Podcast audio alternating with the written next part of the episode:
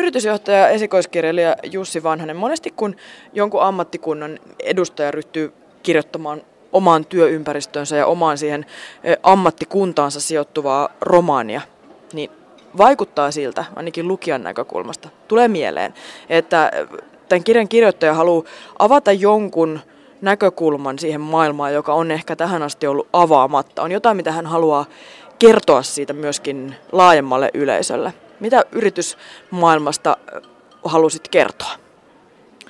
No ehkä tässä se pääasia on, että miten mikä tahansa työelämä, ei vain yrityselämä, mutta mikä tahansa työelämä voi vaikuttaa ihmisiin, jos heidän moraalinen kompassinsa ei ole tarpeeksi vahva. Eli miten, miten siellä työelämässä tapahtuvat ristiriidat, eettiset haasteet tai, tai ongelmat voi vaikuttaa, jos, ne, jos niiden antaa vaikuttaa. Tietysti ehkä se, minkä yritysmaailman tekee erilaiseksi muista työpaikasta, on se, että, että raha on, on niin kuin enemmän läsnä ja se on, se on tietysti se, se liiketoiminnan tarkoitus on voiton tuottaminen, joten sillä tavalla ää, se, se tuo tämmöisiä ää, mahdollisuuksia niin kuin juosta sen kullan perässä.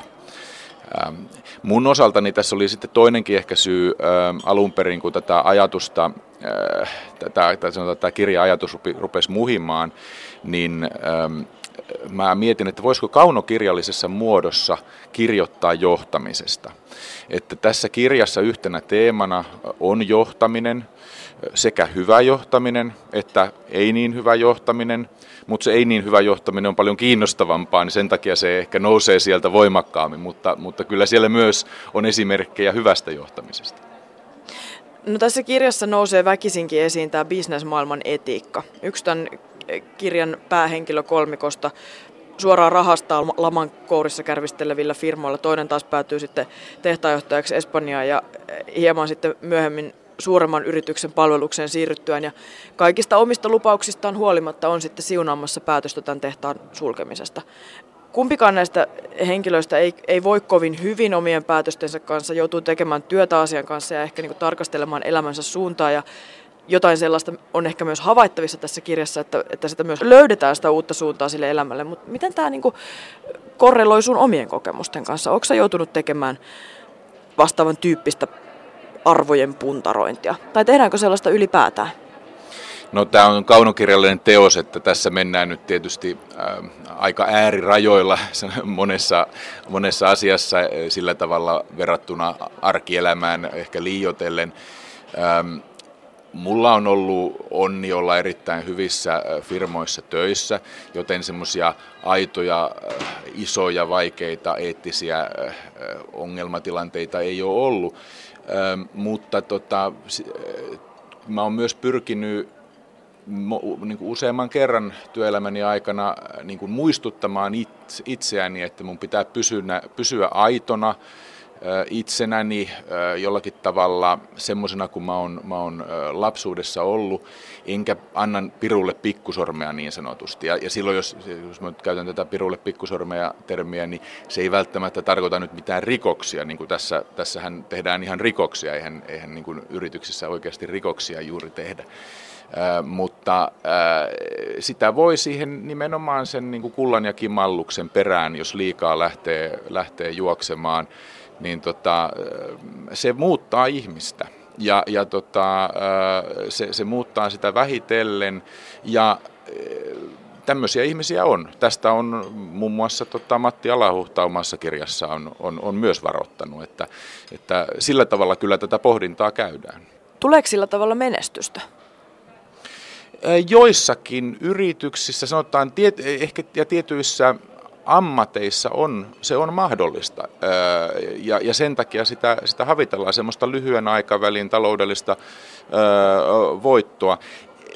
Mä sanoisin, että mitä suurempi yritys, niin sitä vähemmän sitä tapahtuu, koska suuret organisaatiot vaan niin kuin se, se, se toimintatapa jo on, on sellainen, että siellä ei voi ö, olla ö, joitain henkilöitä, jotka nyt ö, niin kuin kollegoihin verrattuna ansaitsit 10 tai 100 kertaisia määriä, mutta, mutta pienemmissä yrityksissä se on joskus mahdollista.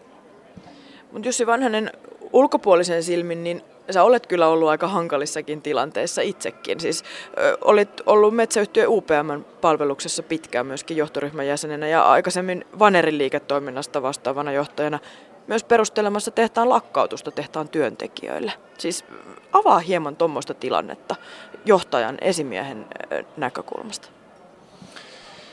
No, se on vähän klisee sanoa, että, että ne on todella ikäviä tilanteita, mutta kyllä ne oikeasti on todella ikäviä tilanteita.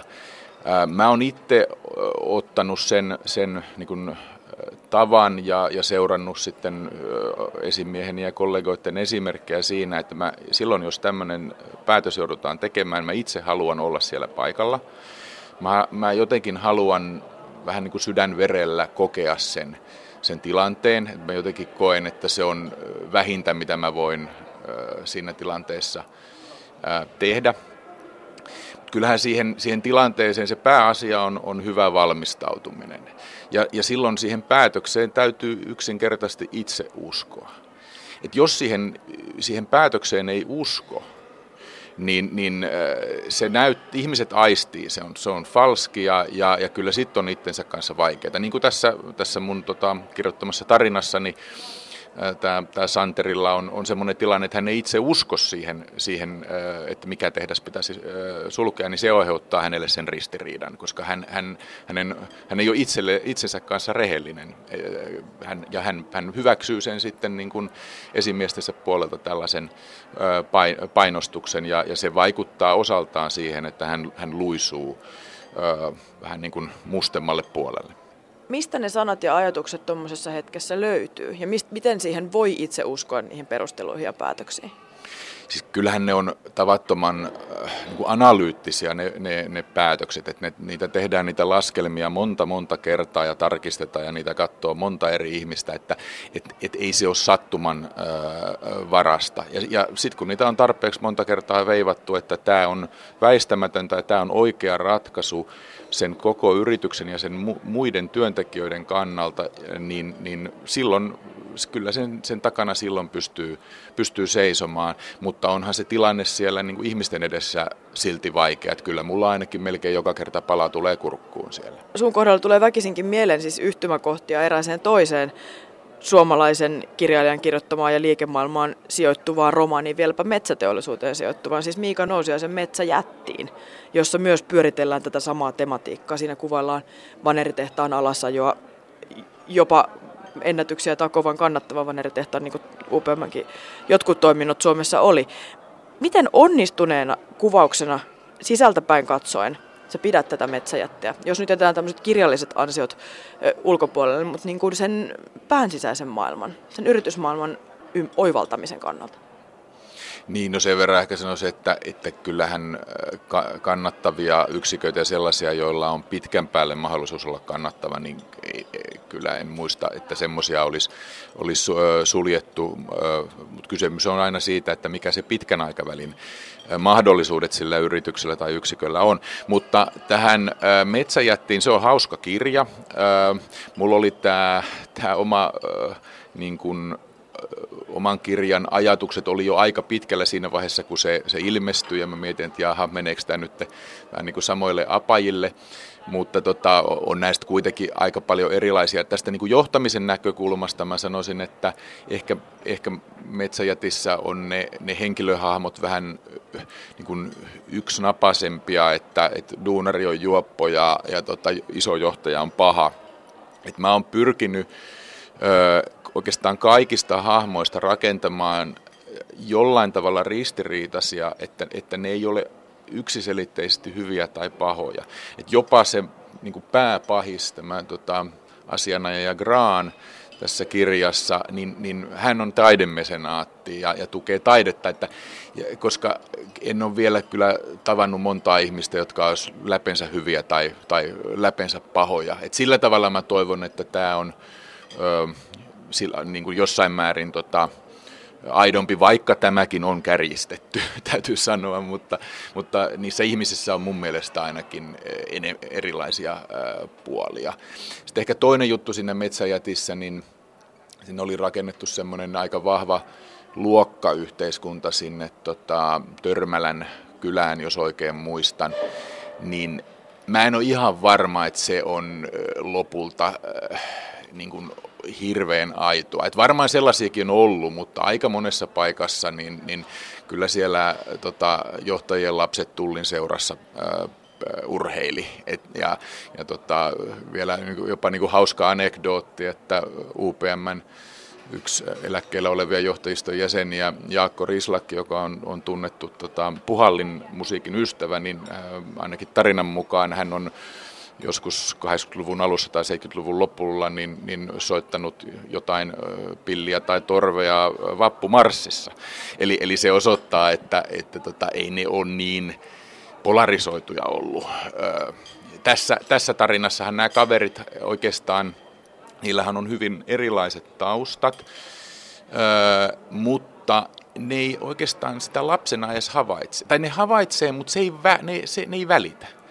Ja, ja tota, vasta oikeastaan sitten niin kuin aikuisuuden kautta, kun, kun heidän niin kuin, ö, elämänsä erkanevat ja, ja toiset tällä ainakin saa tämmöistä pinnallista menestystä enemmän kuin toiset, niin sitten siinä vaiheessa tavallaan tulee, tulee ehkä semmoiset lähtökohtien erot ja niiden ö, epäoikeudenmukaisuus ehkä jollakin tavalla he rupeaa miettimään niitä, mutta, mutta ei he lapsena sitä miettiä. Yle Puhe. Jussi Vanhanen, yritysjohtaja ja esikoiskirjailija, sä olet itsekin henkilökohtaisesti saanut hyvin paljon kokemusta näiltä paperitehdas metsäteollisuuspaikkakunnilta. Olet syntynyt Heinolassa, viettänyt lapsuudesta paljon aikaa Lappeenrannassa. Mutta sen lisäksi olet kasvanut Tansaniassa ja käynyt opiskelemassa muun muassa Britanniassa, Sveitsissä, Kiinassa ja Brasiliassa. Nyt sulla on siis asemapaikkana Viin, Itävalta. Onko sulle ollut aina selvää, että sä lähdet ulkomaille myös töihin ja, ja opiskelemaan, vaikka ootkin pienillä paikkakunnilla lapsuuttasi viettänyt? Kyllä se mulle oli ja minkä takia mä päädyin aikanaan metsäteollisuuteen ja, ja tota Finpappi oli se, että mä näin sen mahdollisuuden ö, päästä, päästä ulkomaille töihin ja kansainvälisiin töihin. Että kyllä se on, se on mulla niin kuin lapsuudesta jos ei nyt verenperintönä, niin kasvuperintönä on, on voimakkaasti semmoinen uteliaisuus ja, ja avoimuus erilaisille kulttuureille ja, ja tota, edelleen nautin valtavasti, että saan, saan niitä kokea. Vaikka ö, Suomi on edelleen tosi tärkeä, mutta, mutta tota, kyllä, kyllä mä nautin siitä, että pystyy kansainvälisessä tota, porukassa työskentelemään. Mikä siellä maailmalla vuodesta toiseen vetää puoleensa ja jaksaa kiinnostaa? Kyllä se on se monipuolisuus ja tämä niin kuin kulttuurien rikkaus ja, ja myös se, että voihan sitä matkustaa ja mä matkustan paljon ihan, ihan niin kuin vapaa-ajallakin, mutta siihen pääsee jollakin tavalla eri lailla kiinni siihen paikallisten ihmisten arkeen. Et, et esimerkiksi ö, tällä hetkellä mun vastuualueella on, on yli 60 tehdasta ja, ja niinkin eksoottisissa paikoissa kuin Libanon ja Irak. Turkissa on vaikka kuinka paljon. Ähm, uutta tehdasta rakennetaan Norsuluurannikolle, niin tavallaan nämä maailmanpoliittiset ja, ja muut ongelmat, ne tulee ihan eri tavalla iholle sitä kautta, ei, ei vaan niin kuin telkkariuutisten kautta. Niin, niin siitä mä tykkään. Ja sitten tosiaan se ihmisten monipuolisuus, että se, se, mä todella nautin nimenomaan ihmisten kanssa työskentelystä. Se on, se on mulle tämä niin koko työn suola. Se oli vaikeinta kirjailijan oli se, että mä tajusin, että miten älyttömän yksinäistä se oli. Mutta tota, yritysmaailmassa se on, se on hyvin sosiaalista ja, ja erittäin monipuolisten ja erilaisten ihmisten kanssa. Se on tietysti välillä haastavaa, mutta kyllä mä enemmän sitä energiaa saan kuin mitä se energiaa vie. Kerro joku esimerkki siitä, että miten käytännössä konkreettisesti erilaiset maailmanpoliittiset, mitkä meillä näkyy uutisissa, kriisit tulee iholle, kun jossain käy jossain paikkakunnalla tutustumassa vaikkapa tehtaaseen? No otetaan vaikka esimerkki äh, tuosta noin vuoden takaa. Äh, olin, olin aloittanut Mondilla muutama kuukausi aikaisemmin ja kiertelin sitten ympäri maailmaa tutustumassa ihmisiin ja asiakkaisiin. Toimintoihin ja, ja menin just tänne mainittuun Libanoniin ja siellä meillä oli, oli tota, tehtaalla oli erinäköisiä palavereja, mutta sitten seuraavana aamuna ennen kuin lento lähti, niin mulla on tapana aina lukea paikallisia lehtiä, mikäli mahdollista, niin sitten siellä kerrottiin, että Tripolissa, joka, oli, joka on viiden kilometrin päässä sit meidän tehtaalta, niin siellä oli löydetty viisi Isiksen pommia. Niin kyllä se sitä vähän eri tavalla miettii sitä, sitä väkivaltaa, mitä, mitä siellä jatkuvasti on, että, että tota, ja mit, mit, mitä meidän omat ihmiset joutuu kokemaan ja sitä, sitä rupeaa miettimään, että miten voidaan niin kuin heidän työmatkojaan tehdä turvallisemmaksi ja, ja, ja tällaisia asioita. Et, et, Tämä on, tämä on ainakin yksi, yksi ihan konkreettinen esimerkki. Kuinka isoa hajontaa siinä muuten on, että minkälaisia asioita joudut miettimään johtajana eri puolilla maailmaa, eri tilanteissa olevien työntekijöiden kanssa, tehtaiden kanssa? Joo, se on, se on valtava. Se on todella valtava, että, että länsimaissa se on useasti sellaista jatkuvaa parannusta, pientä optimointia, välillä tulee isompiakin päätöksiä, mutta ne on kuitenkin kaikki kauhean järjestyneitä tietyllä tavalla. Sitten jos ostetaan joku, joku yritys, joka ei mene niin, niin hyvin jossain paikassa, jossa on vaikea saada esimerkiksi hyviä ihmisiä, niin se, se haaste on useasti nimenomaan siinä, että, että mistä löytää hyviä ihmisiä, mikä tulee täällä Euroopassa useasti aika annettuna.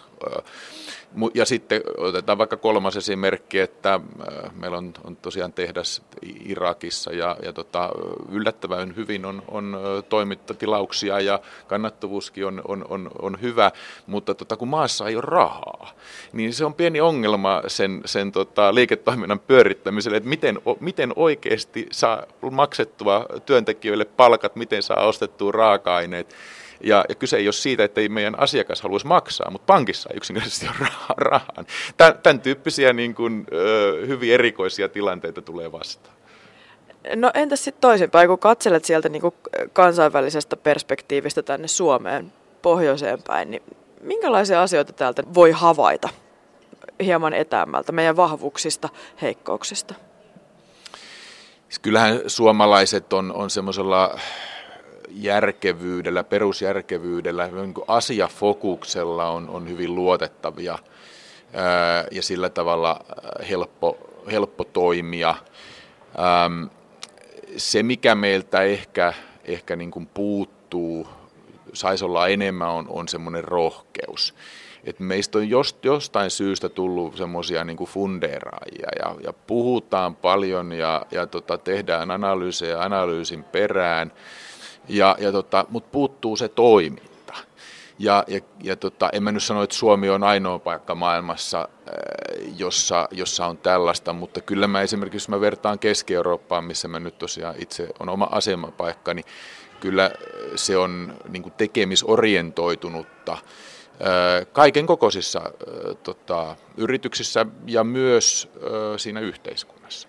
Yle Puhe.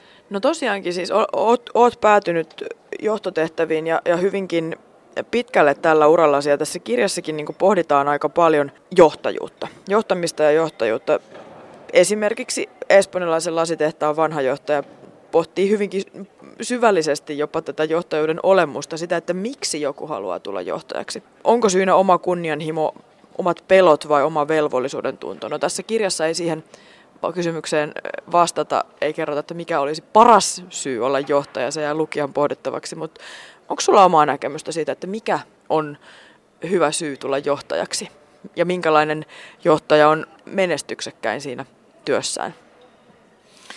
Äh, siis menestyksekkääksi johtajaksi voi varmaan tulla monesta syystä, että kyllähän äh, monet menestyksekkäät johtajatkin on, on kompleksisia, eikä vaan puhuta nyt johtajista, vaan puhutaan vaikka keksijöistä tai, tai taiteilijoista, siis luovista ihmisistä, niin, niin useasti ne kompleksit oikeasti saa, saa ihmiset niin tekemään jotain niin suurta.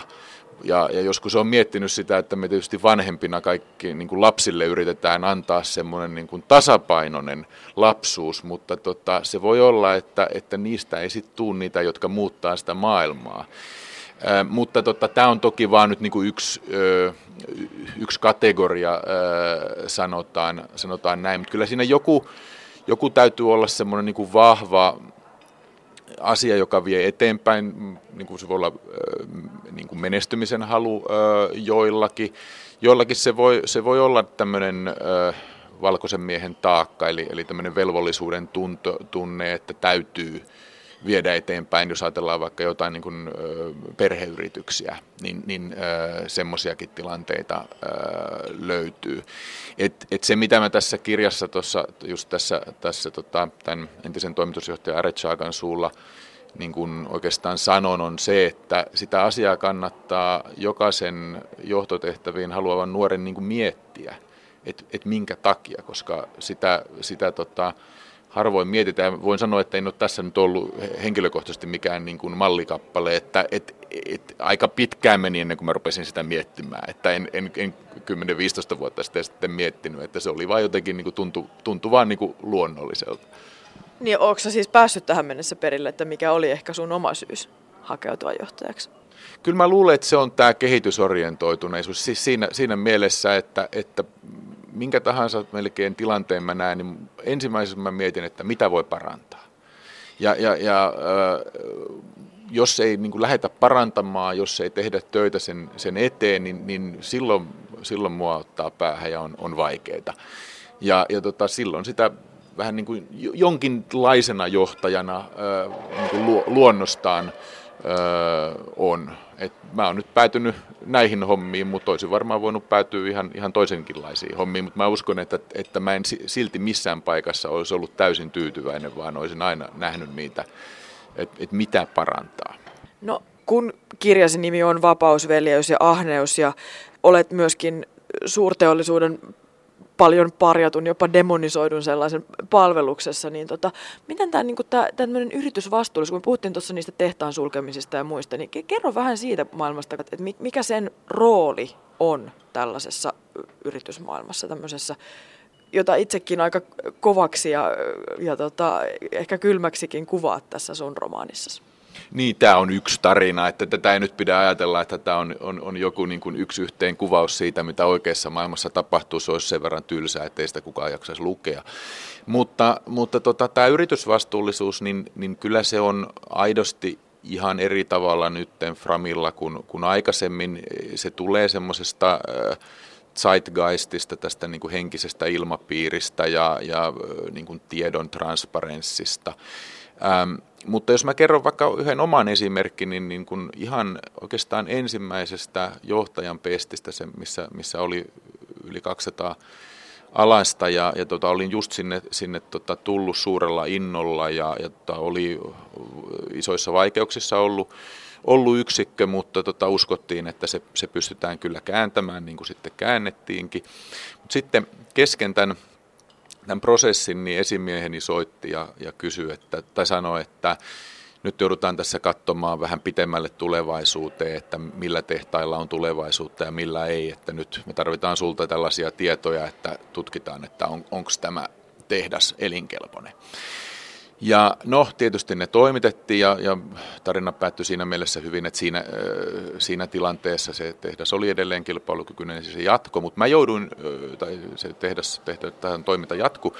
Mutta ennen kuin tämä oli selvää, niin mä jouduin itseni kanssa kamppailemaan siinä, että tota, jos mä samaan aikaan innostan niitä ihmisiä, luon niille uskoa ja samaan aikaan mä teen analyysiä, että onko tätä tehdasta olemassakaan, niin onko valehtelenko mä nyt tosiasiassa, en tietenkään niin kuin sanallisesti, mutta onko mä niin kuin jollakin tavalla falski siinä.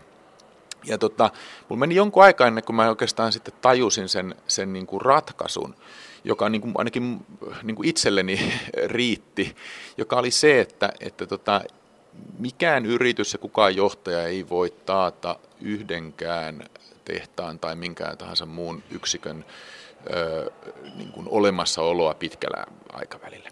Mutta mihin me voidaan vaikuttaa on se, että jos tulee irtisanomisia, niin mitkä on meidän ö, työntekijöiden työllistymisen edellytykset? Eli, eli tota, se, mitä me sitten siellä ruvettiin tekemään, me panostettiin aikaisempaa enemmän työntekijöiden koulutukseen, pistettiin ihan tehdastyöläisiä tämmöisten Six Sigma tota, koulutusten läpi sillä ajatuksella, tai se oli mun ajatus, eihän mä sitä kenellekään voinut sanoa, että, että tota, tietysti se heidän osaamisensa parantuminen toivottavasti auttaa meitä heti, mutta jos joskus käy huonosti ja joudutaan irtisanomisiin, niin näiden ihmisten on helpompi löytää työpaikkoja ulkopuolelta kuin, kuin muiden. Ja, ja tota, yleensä sitten, kun nää, meillä, meillä on näitä irtisanomisia, jos on missä tahansa mun vastuualueella ollut, niin mä on, on ehkä vuoden kahden päästä soittanut ja kysynyt, että miten nämä ihmiset on, on tota, työllistynyt. Ja, ja tota, se on fantastisen niin kuin, palkitseva tunne silloin, kun niin kuin, kuulee, että suurin osa on löytänyt. Sitä, sitä ajattelee, että no, emme ainakaan niin kuin, ihan vääriä asioita tehty. Valitettavasti aina, ei ole, aina se, se 100 prosenttia se ei koskaan ole, mutta tota, siinä on iso ero, että onko se prosentti 80 vai 20.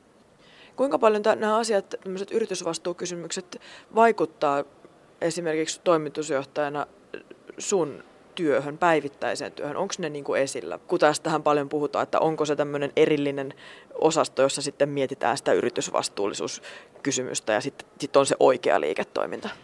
No siis siellä on tietysti asiantuntijoita löytyy sitten yksiköstä, jossa, jotka niin kuin, ymmärtää ne detaljit, mutta tota, sanotaan, että eri yritysvastuullisuuden niin kuin aloista, niin tällä hetkellä Mondissa niin kuin työturvallisuus on, on niin kuin ehdoton ykkösasia, että se on, se on asia, johon mä viikoittain itsekin paneudun ja joka ikisen työtapaturman, mikä, mikä tota, tässä 8000 ihmisen organisaatiossa tulee, niin mä, mä itse pyrin ymmärtämään, mistä on kysy, kysymys ja miten niin kuin, edistää niitä.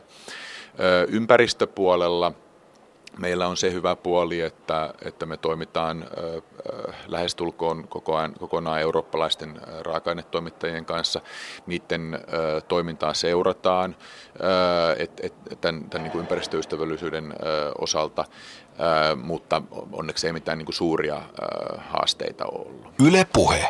Puheenpäivässä on siis vieraana yritysjohtaja ja esikoiskirjailija Jussi Vanhanen. Ja tämä on aika kiinnostavaa pohdintaa tästä johtajuudesta, jota kirjassakin tietysti tarina- ja roolihahmojen päähenkilöiden suulla käydään, mutta siis minkälaisin silmin sä tarkastelet tätä suomalaista johtajuutta, kun oot tuolla eri puolilla maailmaa kiertänyt ja nyt tällä hetkellä eh, kansainvälisen alun perin etelä-afrikkalaisen firman palveluksessa? Siis eh, se voi, voi olla vaikea ehkä, ehkä Suomessa joillekin uskoa, mutta eh, mä väitän, että suomalainen johtajuus on, on aika hyvää, keskimääräistä parempaa. Totta kai niin kun isosta populaatiosta löytyy aina, aina huonoja omenia, että, että se, eihän, eihän se ole niin kuin aina ja joka tilanteessa näin, mutta mut yleisesti ottaen suomalaiset johtajat on, on kiinnostuneita kehittämään itseään. Et, et se, suomalaiset on epähierarkkisia. Tämä on, on niin kuin, enenevässä määrin maailmalla hyöty, koska pikkuhiljaa myös ne hierarkkiset maat menee epähierarkkisemmiksi, vaikka täytyy sanoa, että kyllä niitä eroja vielä on. on. Ja, ja esimerkiksi jos mä toimin vaikka saksalaisten kanssa, niin mun, mun täytyy muistuttaa itseäni, että mä en ihan samalla tavalla käyttäydy kuin vaikka sitten tota suomalaisten tai ruotsalaisten kanssa. Myös, myös tota, niin kuin vaikka Välimeren seudulla niin kuin tässä, tässä tota, kirjan esimerkissä Espanjassakin semmoinen niin kuin, epämuodollinen johtaminen rupeaa, rupeaa toimimaan sitten. Ähm, mutta sitten jos miettii niin kuin suomalaista johtajuutta ehkä, missä meillä on, olisi tekemistä, niin kyllä mä ehkä eniten peräänkuuluttaisin sitä, sitä rohkeutta. Et, et, et liikaa, ihan niin kuin koko suomalaisessa yhteiskunnassa tällä hetkellä tuntuu olevan, että, että liikaa mietitään, pohditaan, analysoidaan, perustetaan viides tai kuudes komitea samaa asiaa pyörittämään ja ajatellaan, että nyt te, siinä muka tehdään jotain. Eihän siinä tehdä yhtään mitään. Ja, ja tota, suomalaisilla monilla firmoilla, useimmilla firmoilla on tällä hetkellä kuitenkin ihan hyvä taloustilanne, niin, niin semmoinen vähän piirun lisää riskinottoa niin, niin mä uskon, että, että se olisi yksi elementti tässä niin kuin suomalaisen yhteiskunnan eteenpäin viemisessä. Puheenpäivässä on siis ollut vieraana kirjailija, yritysjohtaja Jussi Vanhanen. Kiinnostaa vielä kuulla siitä, että kun, kun sä nyt olet tässä, tai ollut ainakin suomalaisen vientiteollisuuden etujoukoissa, kun olit metsäyhtiö UPM palveluksessa, niin miltä tämä keskustelu, mitä tällä hetkellä paljon julkisuudessa käydään, nimenomaan meidän viennin kustannustehokkuudesta, niin, niin näyttää sun näkökulmasta? Minkälaisissa kantimissa meidän vientiteollisuus on tällä hetkellä? No mulla ei ole tällä hetkellä Suomessa tehdasta, mutta, mutta joskus on, on jotain esimerkiksi yritysostoja kateltu, niin, niin tietysti näkee niitä kustannusrakenteita, niin, niin kyllähän Suomella on ongelma. Ja, ja se, se ongelma on nimenomaan se, että herkästi sitten verrataan, että no joo, mutta Saksassa on, on vaikka sama. Mutta kun se ei valitettavasti auta, koska jos on saksalainen asiakas ja sillä on sitten Bayerissa, naapurissa sitten mahdollinen ö, toinen ö, niin toimittaja, niin minkä ihmeen takia he ostaisivat Suomesta? Siinä täytyy olla, se on sen verran hankalaa, me ollaan käytännössä saari, me ollaan vähän niin kuin sisäänpään kääntyneitä ihmisiä, me ei puhuta sitä Saksaa niin hyvin kuin pitäisi puhua, niin, niin täytyy olla jotain selvästi parempaa, mitä se suomalainen yritys tarjoaa. Ja monessa tapauksessa niin kuin hinta on tärkeä, ei hinta ole ainoa asia, mutta sen sanominen, että, että hinnalla ei olisi mitään merkitystä, niin, niin se on aika, aika niin kuin naivia on, onko sulla jonkinlaisia niin näkemyksiä siitä, että mi, mitä meidän pitäisi tehdä täällä, millä eväillä Suomi lähti suudestaan nousuen, nimenomaan tämä vientiteollisuus, nyt iso kysymys. No, tämä, on, tämä on kyllä niin iso kysymys, että, että tota, ei, ei yhden tota, pienen yritysjohtajan aivot välttämättä sitä nyt ihan, ihan pysty ratkaisemaan, mutta ehkä mä, jos mä sanon pari asiaa. Yksi on se, että, että mitään yhtä helppoa isoa ratkaisua ei ole. Ja, ja nyt tässä on vähän sellainen niin kuin henkinen ilmapiiri tässä maassa, että nyt tehdään, jo, kun nyt vaan tehtäisiin joku yksi iso juttu, niin sitten kaikki on taas hyvin. Enpä usko, että se menee niin. Et, et pitää äh, niin kuin asennoitua siihen, että, että, että maailma on muuttunut ja meidän pitää heittäytyä siihen, eikä taistella sitä vastaan. Sitten vielä ehkä tästä, tästä kustannuskilpailukyvystä, että en ota nyt niin kuin Suomeen su, pelkästään kantaa, mutta jos mä mietin, että miten mä katson omien, niin kuin, oman vastuualueen eri yksiköiden kustannuskilpailukykyä, niin sen voi rakentaa monella tavalla, jos paikallisesti niin kuin päästään sopimaan.